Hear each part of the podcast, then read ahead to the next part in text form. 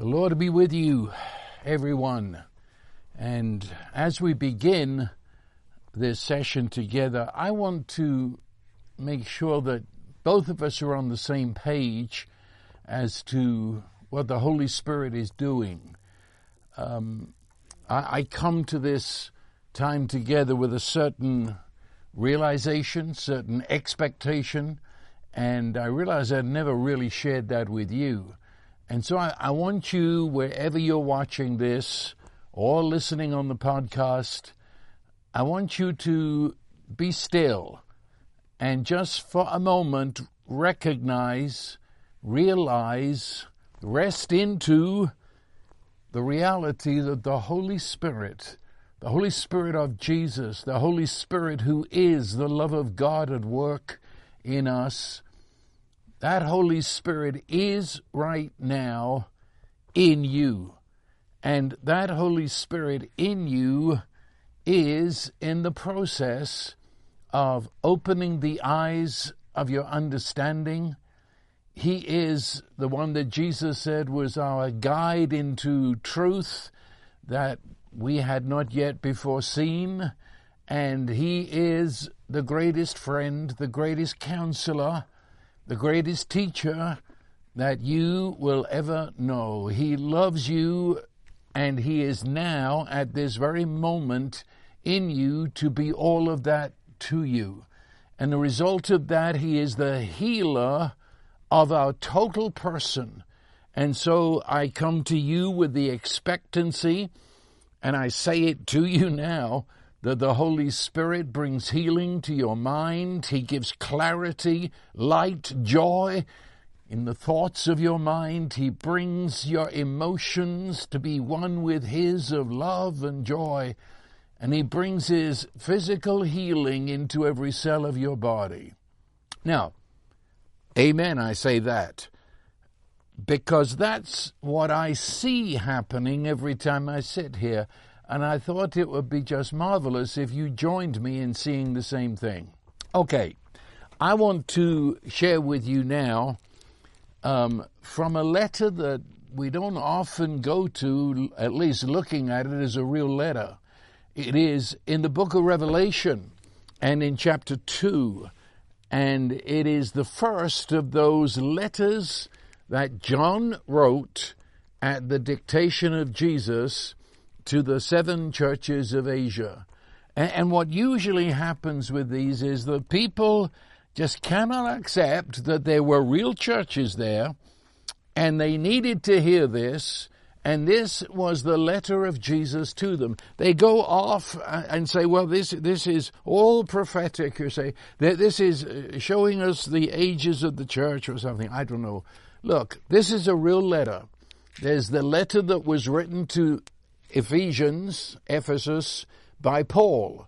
Now, this one in Revelation 2 is the letter to Ephesus that was written, and I say again, by Jesus through John to the same church in Ephesus. And so, with that in mind, as a real letter, nothing prophetic, just because it's in the book of Revelation, nothing. This is a letter, and it comes to us, even as the rest of the New Testament does. It begins with what um, is a little strange. In most of your Bibles, it will say to the angel of the church in Ephesus. I, have told you many times that the word angel is an untranslated Greek word, and it simply means messenger. Um, I'm a messenger of Jesus, and so are you come to that. And so, to the angel, the pastor of the church of Ephesus write, These things says he who holds the seven stars in his right hand.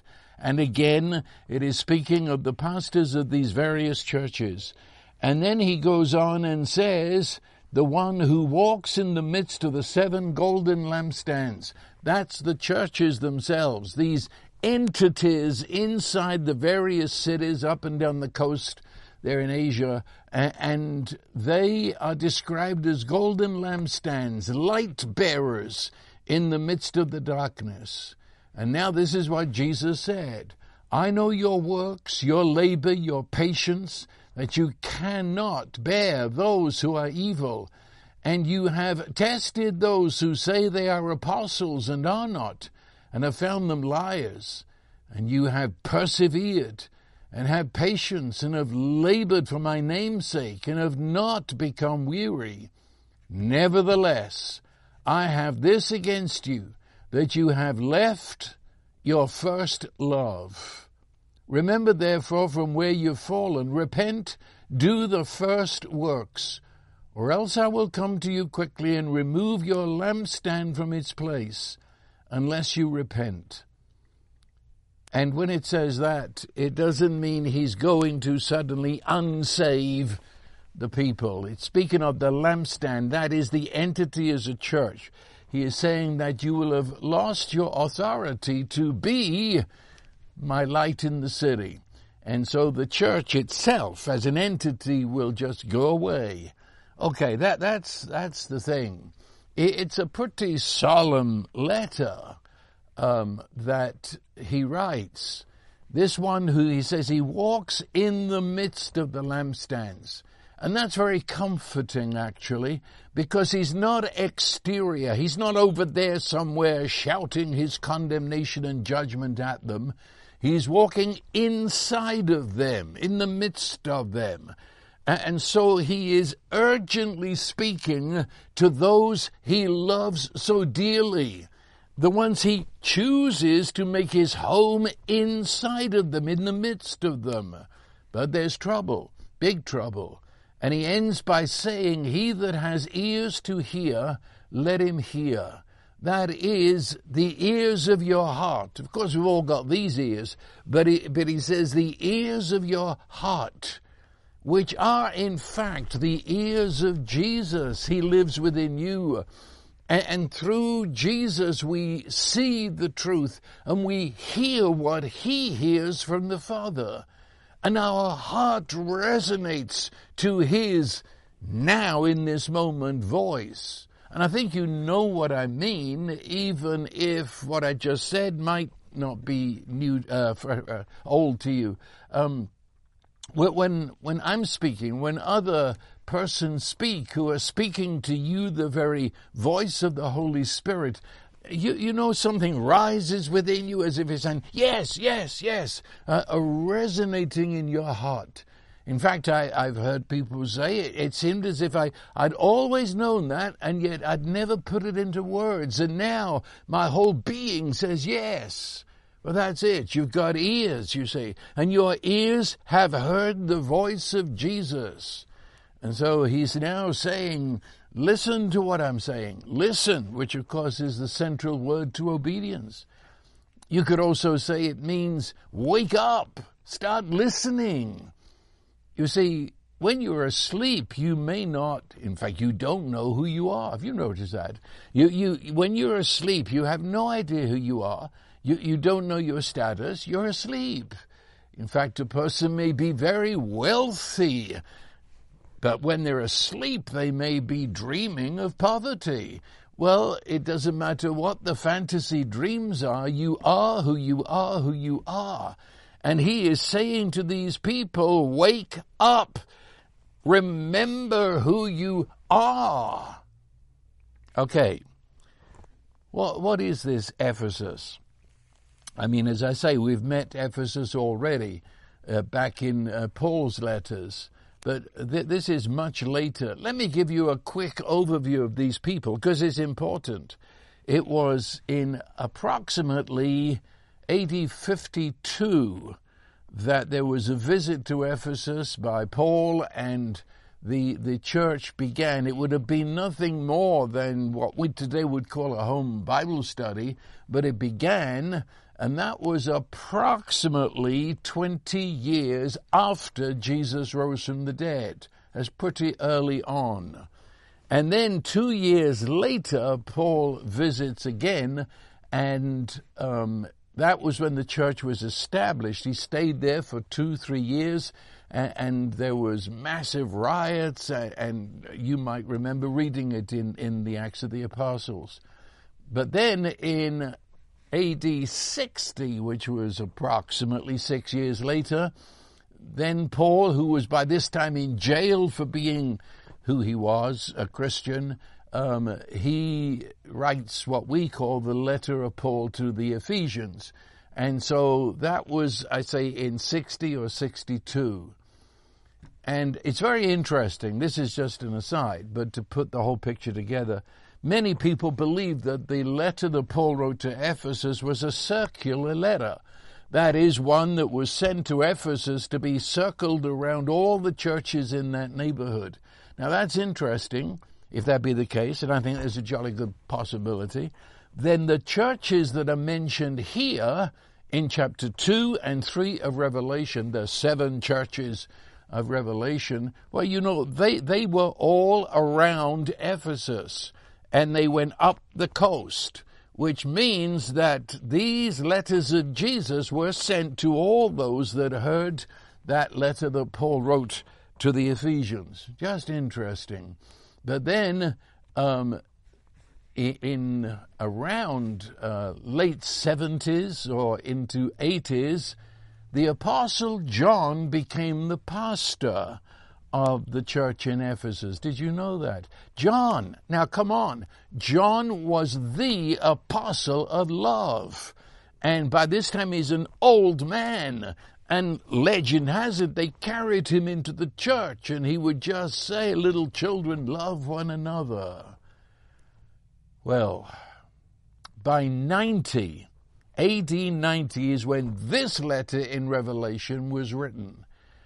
Now that's interesting because it means that the people listening to this letter in Revelation 2 were second generation to the founders of the church. Second generation.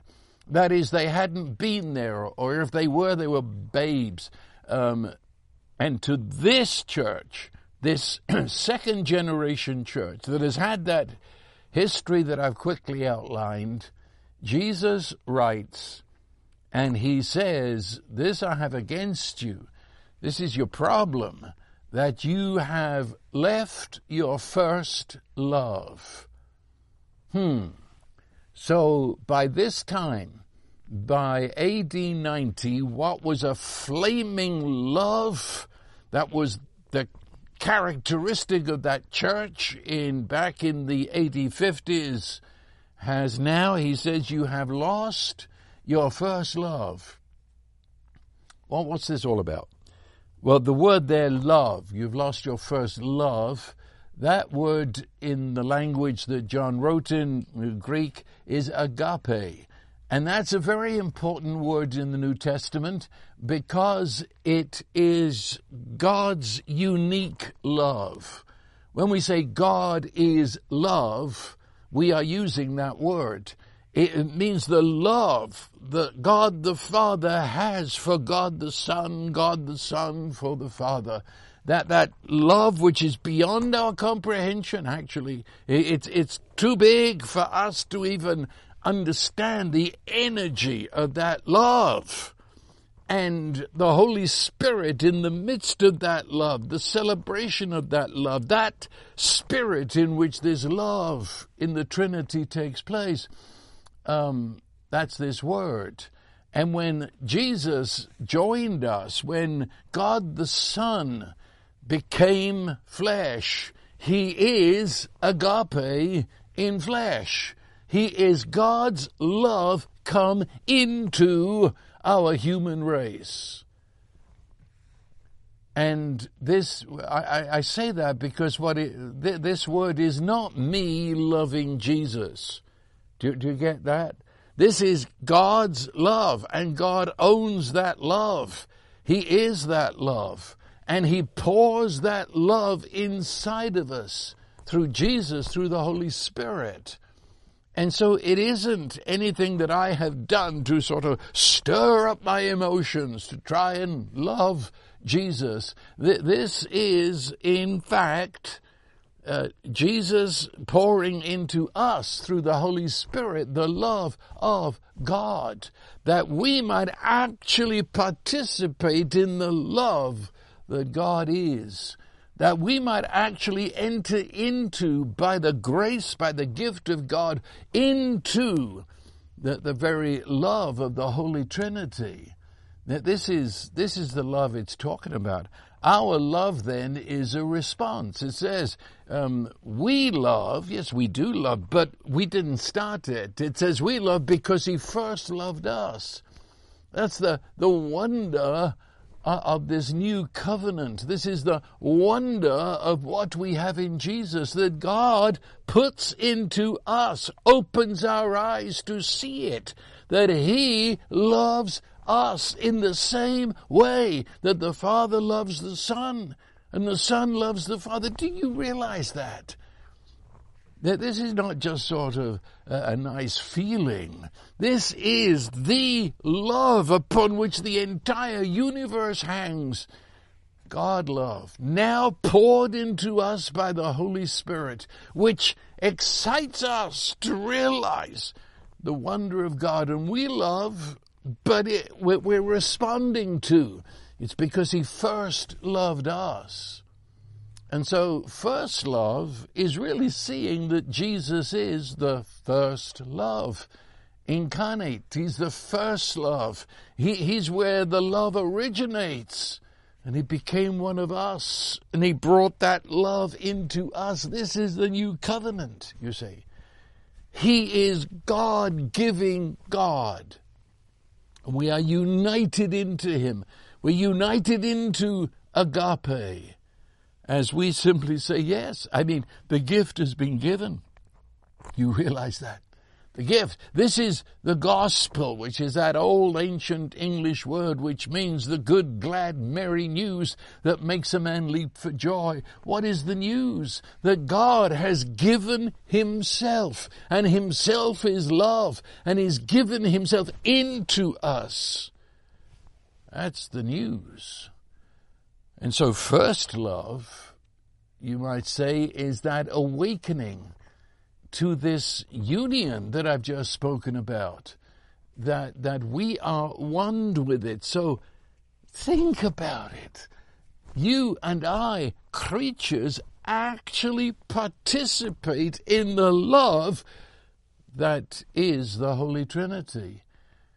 The Holy Trinity, by unbegun nature, is love. We, by gift, by grace, God gave us to participate in that. It's a union. it is what elsewhere would be say knowing. Remember Jesus said, no one knows the Father except the Son, which is saying that no human being can, can ever reach this. No religion has ever found it. No one knows the Father. And then he goes on, but I know the Father. Jesus, of course, he knows the Father because he is God in our flesh. But then he says, and also all those that I will share this with. And then goes on to invite everybody to join him. Come to me, all who are weary and heavy laden.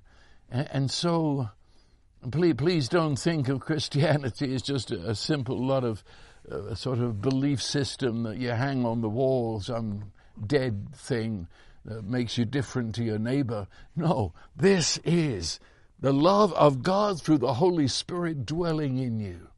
No wonder they call it first love. The, the word first means the chief, I mean, that, that is, the, the best of all love.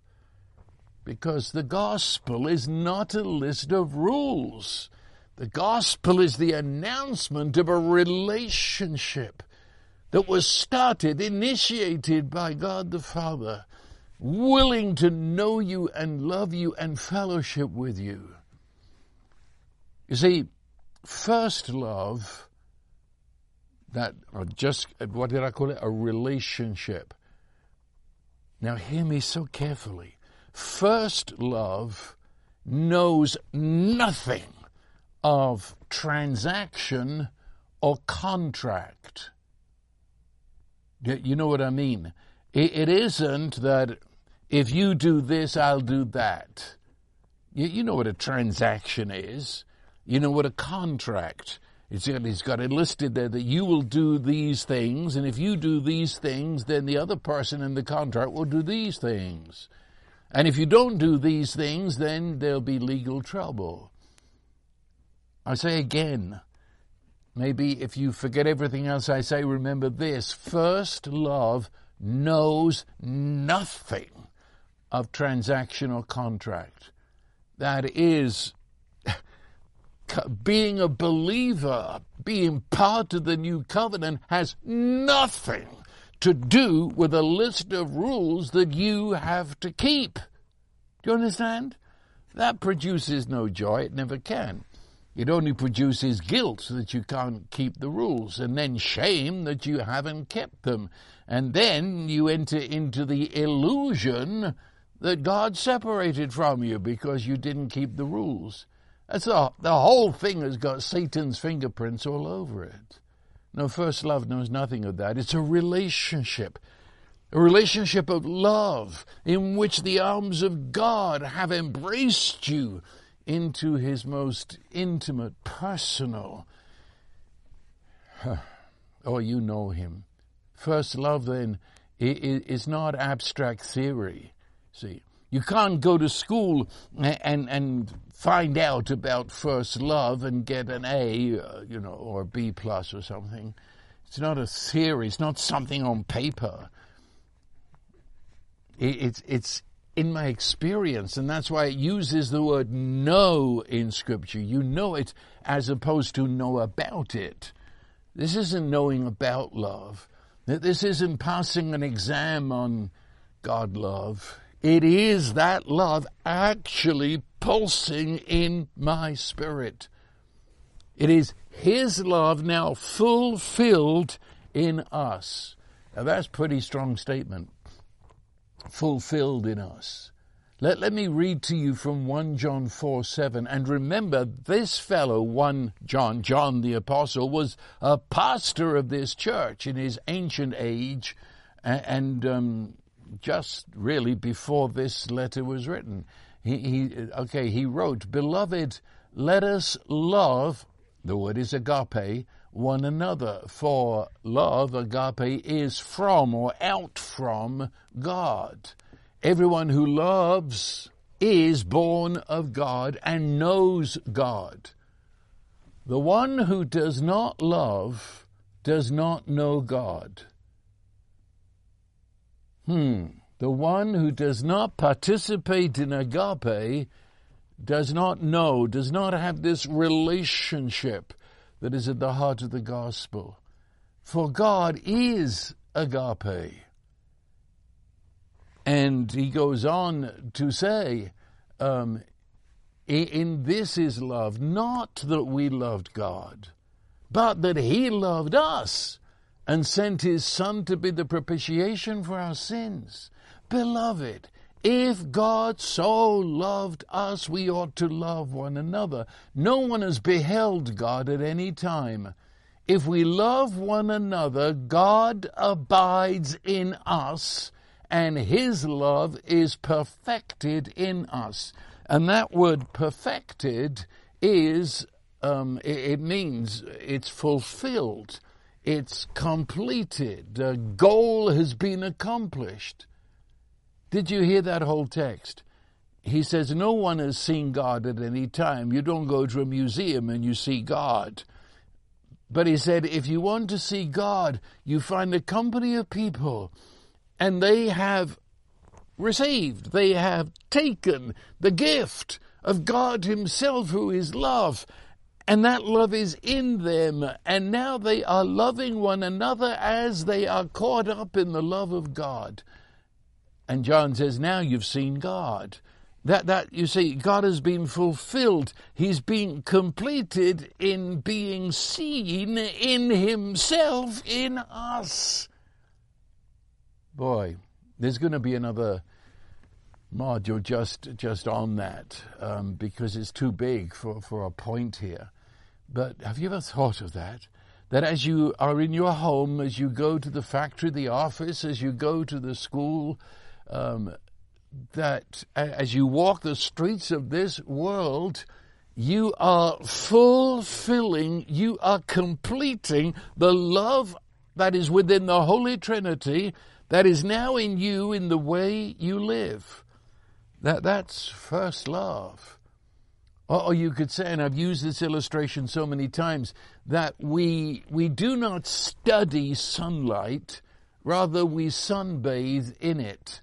When you sunbathe, when you stand in the beams of the sun, you have no idea of the chemistry of the sun. It's not your intent or purpose or interest. Rather, you are just bathing in the warmth of the sun. And what we're doing here, the first love, is that you are bathing in the love of God. I met a man the other day and he was excited in his own way, and he, he said, "I just got religion." I said, "God help you." You know, um, I know what the dear chap meant, but he's got a long way to find out what he means because. If you've got religion, that means you're studying the chemistry of the sun and you're as dead as a dinosaur. But to bathe in the sunlight of His love means you are deeply affected in fact, the energy of His love is in you and through you and by you, and it affects those around you. And so that's salvation in the New Testament. Salvation, you see, is not a contract. Salvation isn't if you do this, God will do that. No, that's got nothing to do with the New Testament. First love says that salvation is knowing that word again, knowing intimately, personally, that we are in the embrace of God and we are kept by the love ability of God. So, first love, let, let's say this is infinitely personal. It's not out there. It's not abstract. It's not something our church believes. No, this is something by which you wake up to in the morning, you live in the day, you sleep in his arms at night, and you rise again in the morning to celebrate his love. First love. First love, then, uh, and you got to hear me now, is childlike. That, that's a major part of what Jesus said about our salvation. Except you become as a little child, he said, you will not even see the kingdom of God except you come as a little child and be converted or turned around. It's childlike. So th- this really upsets all our adult masks, all, all our know-it-alls, all, all, our pomposity and all our, we've got it all rigidly right. Jesus says, for goodness sake, become as a little child. And then, although there's no verse that uses the word, in another sense, the whole New Testament says it, it is playful. You ever thought of that? That This life that you and I have in Jesus Christ, we're like little children and it is playful. And what's playful? Well, watch, watch children at play, watch adults at play come to that. Um, there is no must and should and ought about play. it, it is an abandonment to what they're doing. And in this, uh, what we're talking about, playful means I'm abandoned to the one who loves me, and I'm abandoned as a little child in trust and I'm not sitting down saying, no, should I do this? Should I do that? Ought I do that? Is he going to be mad at me if I do?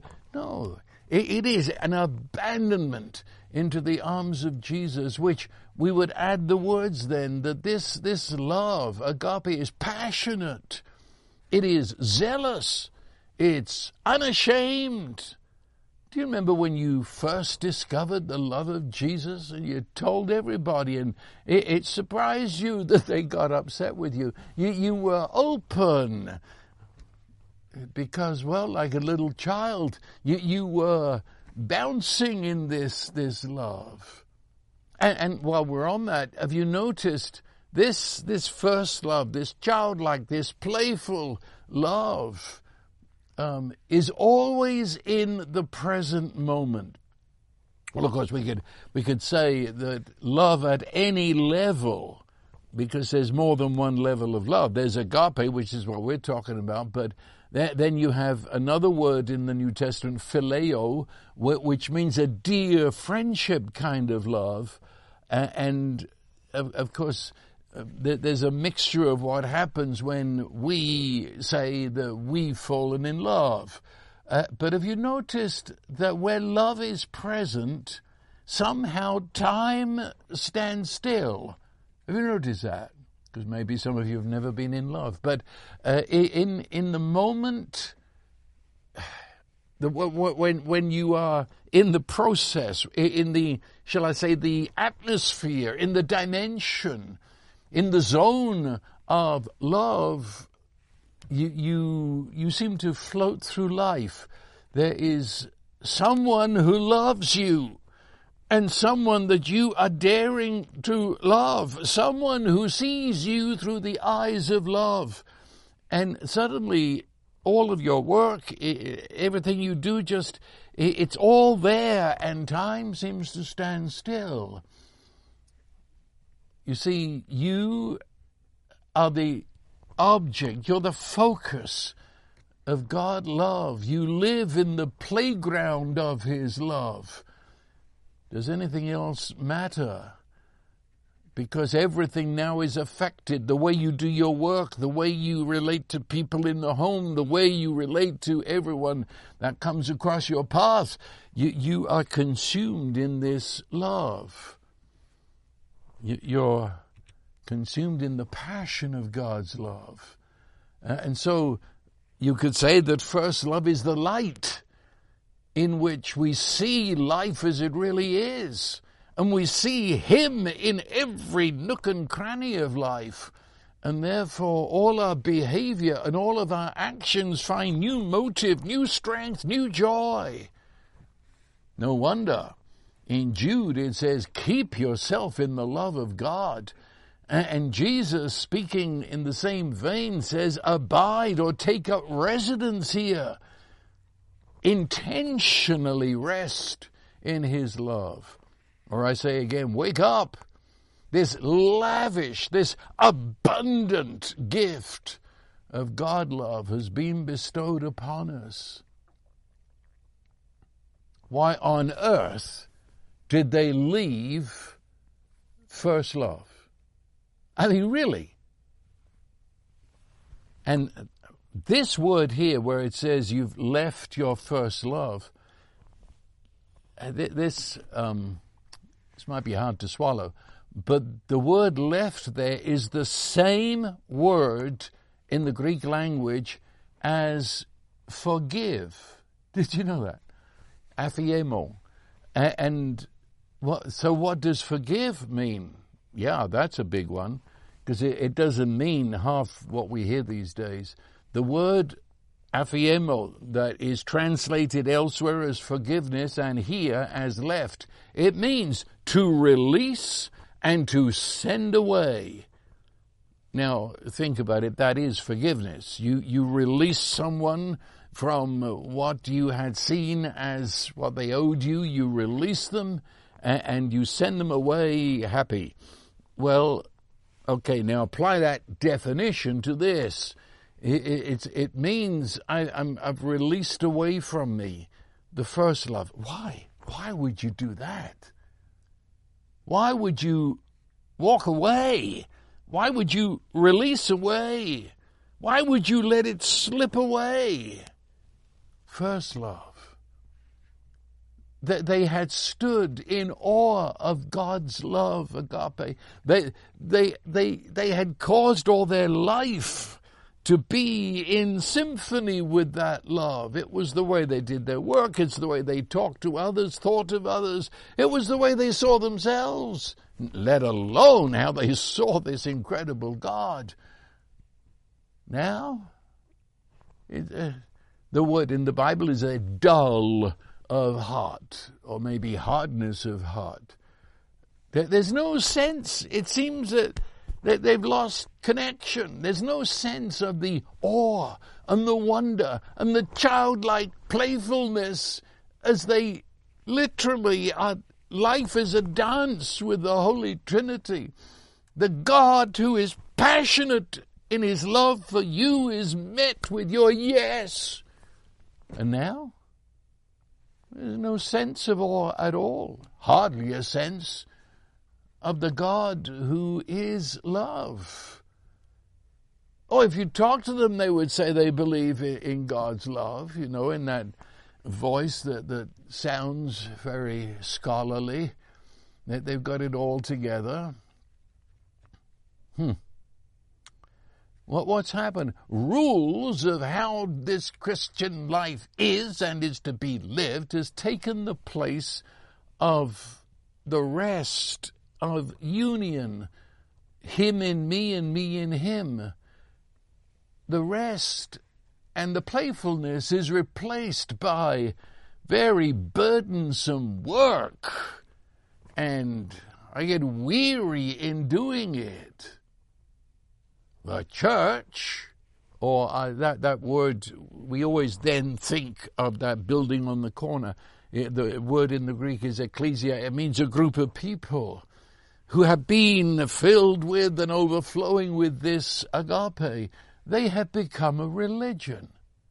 Good grief. They started out as a flaming, passionate people who says they've seen it, that God is love and is love for them, and they've become a denomination, a corporation held together by legal papers and there's no talk of the Holy Spirit.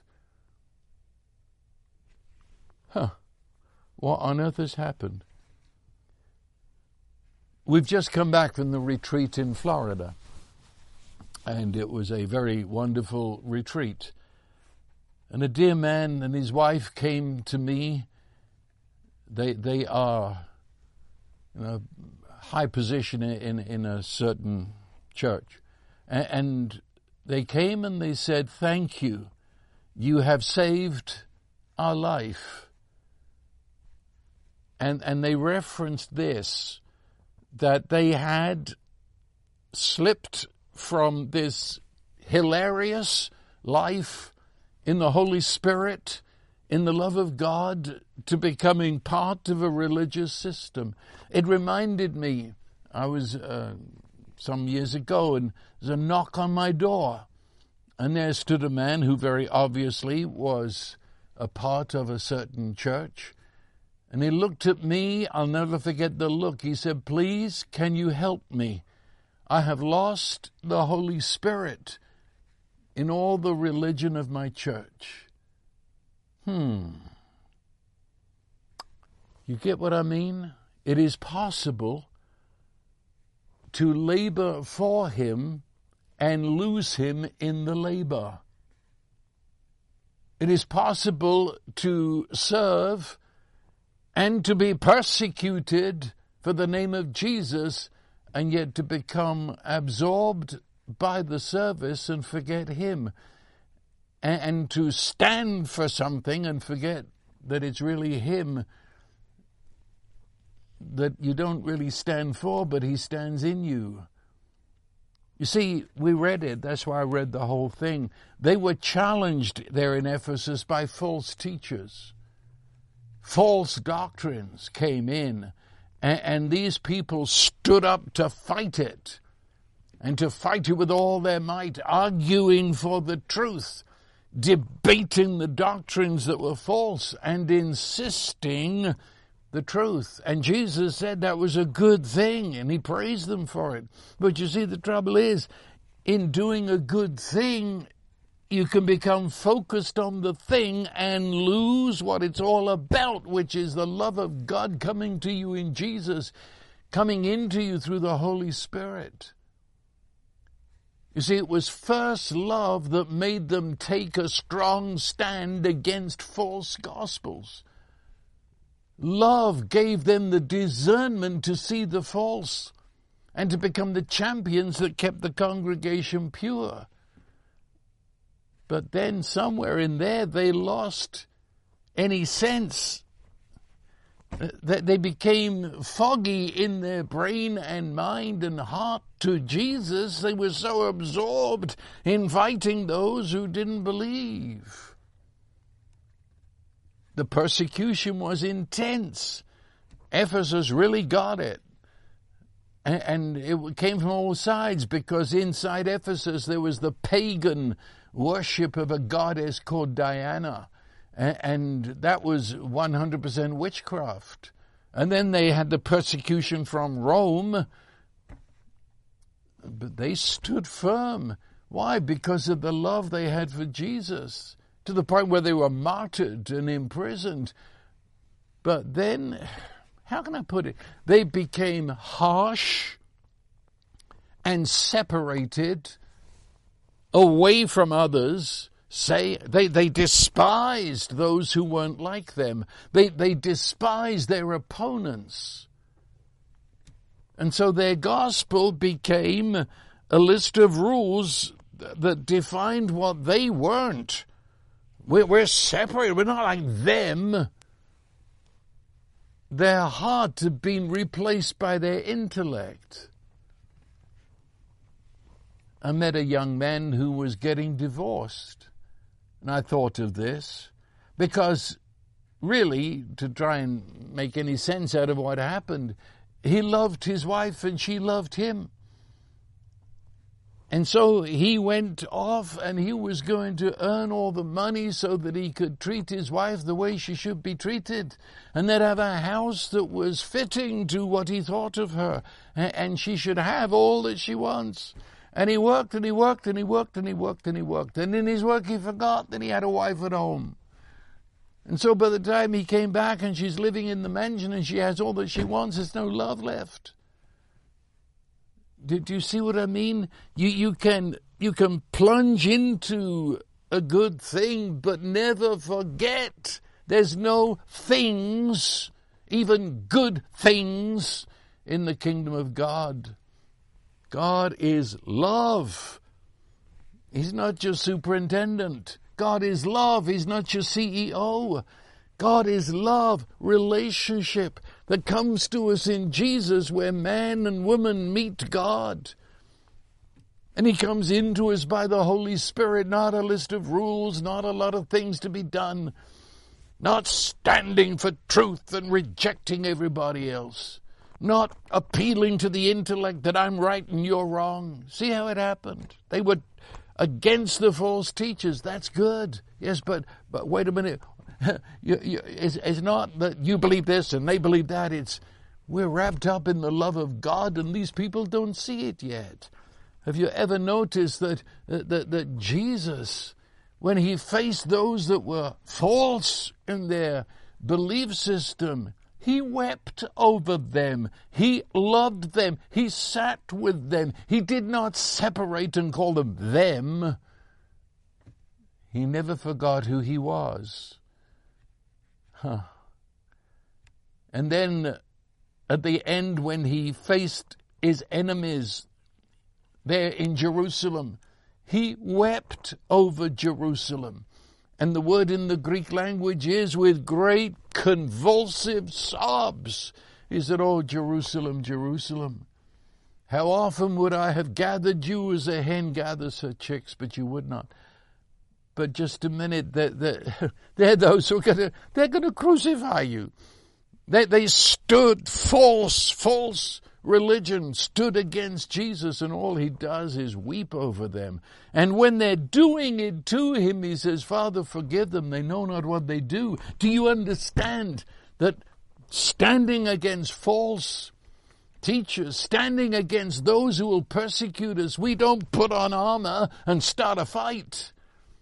Rather, we just let the love of God reach out and let all our words of truth be spoken in love. These people lost it. They lost, they lost that sense of the wonder, of the love that danced within them because they were trying to prove to others what God was really like, and in so doing forgot what He was really like. Hmm. Amazing. I remember another young man that came came to my office. He he'd got all the honors, accolades in in the Bible school of his denomination. they graduated him as the one most likely to have the biggest church as a pastor in, in the U.S. And I mean, he was brilliant in his doctrine and he could argue his point and he could prove his point and he was looked upon as so, so right. And he said, I am totally lost. I, I, I, don't know who I am. I don't know why I am.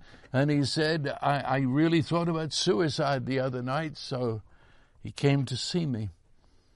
And we talked and we talked and in the process, he said, Look, here's my journal. Maybe this would help you understand what's wrong with me. And I, I looked at his journal and I, I flipped through the pages and, pay, and I saw the word God, God, God, God. Uh, and I said, You know, I, I think you need to know Jesus. And he got so upset. He said, I came all this way to meet with a man that looks like Santa Claus who said, I need Jesus. And he said, Don't you know who I am? And went on to tell me his credentials. I said, You need to know Jesus. You need to know his love. That, that journal was just full of God, all about dead doctrines, all about dead theories. You need to know the pulsating love. He loved me and he gave himself for me. That's first love. And uh, you can't get that by being an honest student in Bible school. You, you can't. That comes from the Holy Spirit. Huh. D- does this make any sense? I wish I could see your eyes right now. You see, you're left with dead orthodoxy. It's right. I can't argue. I half the, these places I, I believe what it says there that they believe. But you see, being right is not a sign of a believer in the new covenant. Jesus said, By this shall all men know that you're my disciples, that you have agape, and that you agape one another. Because you can't say, I love God and not love your brother. And so it's this company of people that are locked in together in love. And you know, you've read this, I'm sure, before, but let me just do it very quickly. In 1 Corinthians 13, Paul wrote, Though I speak with the tongues of men and angels and have not agape, I have become sounding brass or a clanging cymbal. Or we might say, you're like an empty Coke can that you're kicking down the street. He said, Though I had the gift of prophecy, understand all mysteries and all knowledge, it takes care of a lot of dear students that are listening now and wonder what is missing from their life. Then he says, I have all faith. I could move mountains. Sounds a lot of my charismatic friends. But have not agape, I am nothing.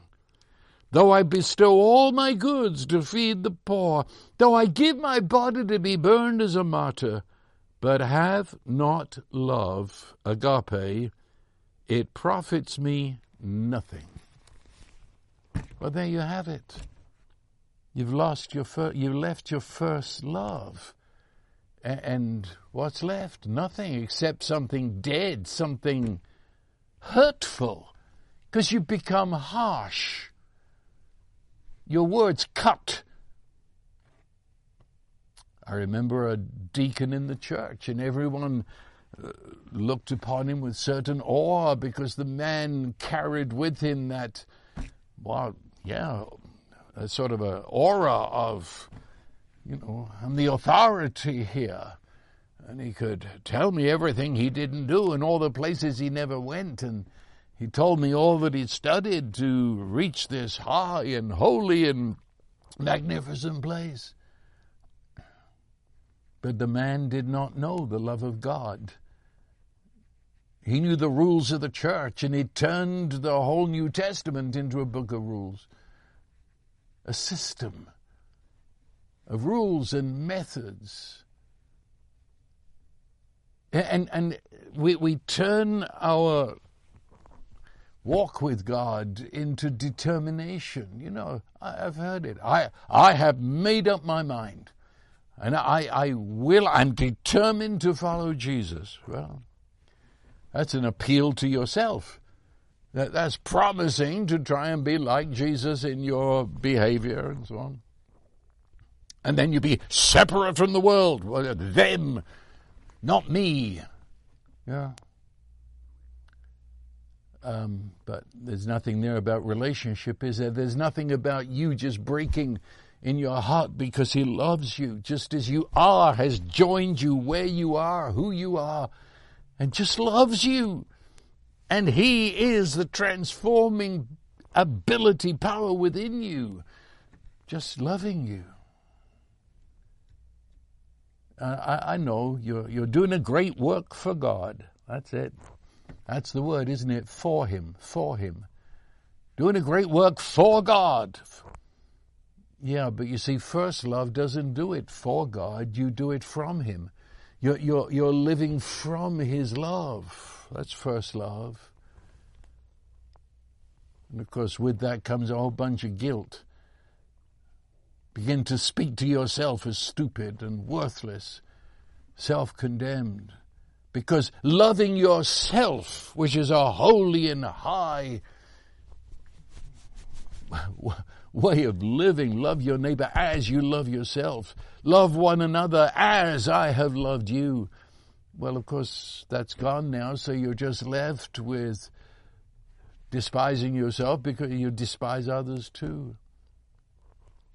I, I could keep going, but uh, I mean, the fact is, if you fight the Pharisee without love, you become one of them. So, what's Jesus' remedy? He said, Repent. Repent means, as I've said a thousand times, a radical exchange of mind and attitude. It's got nothing to do with, oh God, I'm a sinner. No, that, that came in in 12, 1300, long after these words were written. Repent is, is, is a change of mind. And as I said, it really means an exchange. It, it means that we make a return to the mind of Jesus Christ through the Spirit, to His attitude, which is in us through the Spirit. Do you realize that it is our mental concepts of God, what we think God is like, that keeps us from Him? You ever thought about that? We, think he, He's this rule giver, we think He's this judge. That's what we think He is, so what do we do? We cower, we try to please Him, which keeps us away from Him repent, that is, have an exchange. See God the Father as Jesus saw his Father. And then believe what Jesus believed about the Father. Rediscover who you are, the beloved child of God. Remember the preciousness of this gospel. James 1 says, Look in the mirror of truth and see yourself. And what do I see? I see Malcolm, but I see Malcolm inside of Jesus. And Jesus inside of me. Can you really understand that? I look in the mirror and I see Jesus, and I'm in there somewhere. But that's the tr- that's my identity. I don't look in the mirror and see Bishop Malcolm. Oh, good grief.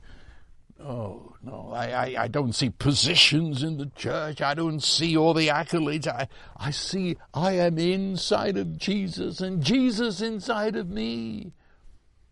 And in Second John it says, watch yourself. That is, take a good look. Do you see your true identity or have you lost?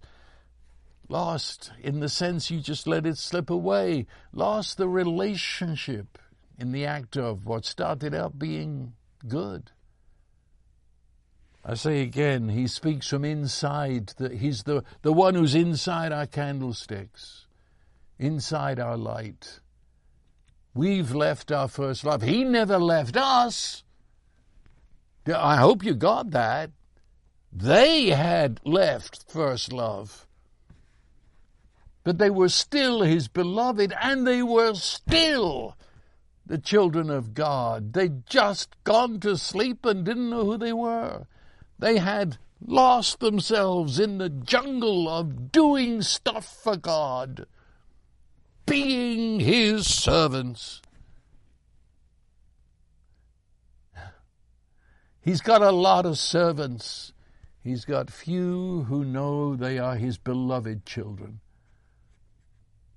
No, first love is your most precious possession. And he said that unless this is corrected, the candlestick is going to be removed. That sounds pretty heavy. And as I said before, I wasn't talking about the members uh, of the church there. He was talking about as an entity. That is, can, can you handle this? They'd lost or were in process of losing their authority to be a church. You've got no authority from Jesus to be a church unless you love one another as I have loved you. Jesus said that. Your authority to be a church has got nothing to do with that piece of paper you got from the government. Your authority to be a church is that you know that everything is about His love for us. And when I know His love and that love shed abroad in my heart, then I love you with the same love, and you're loving me with the same love. And Jesus said, That's the light of the world. That people come to see what God is like fulfilled in these people. That's the light of truth. Love one another as I have loved you. That's life. That's what is called eternal life, which means the life of the ages now in you. That the love that is is the, the Holy Trinity love now in you. Uh, and it says that this is life eternal, that you know Him. This same word we've been talking about.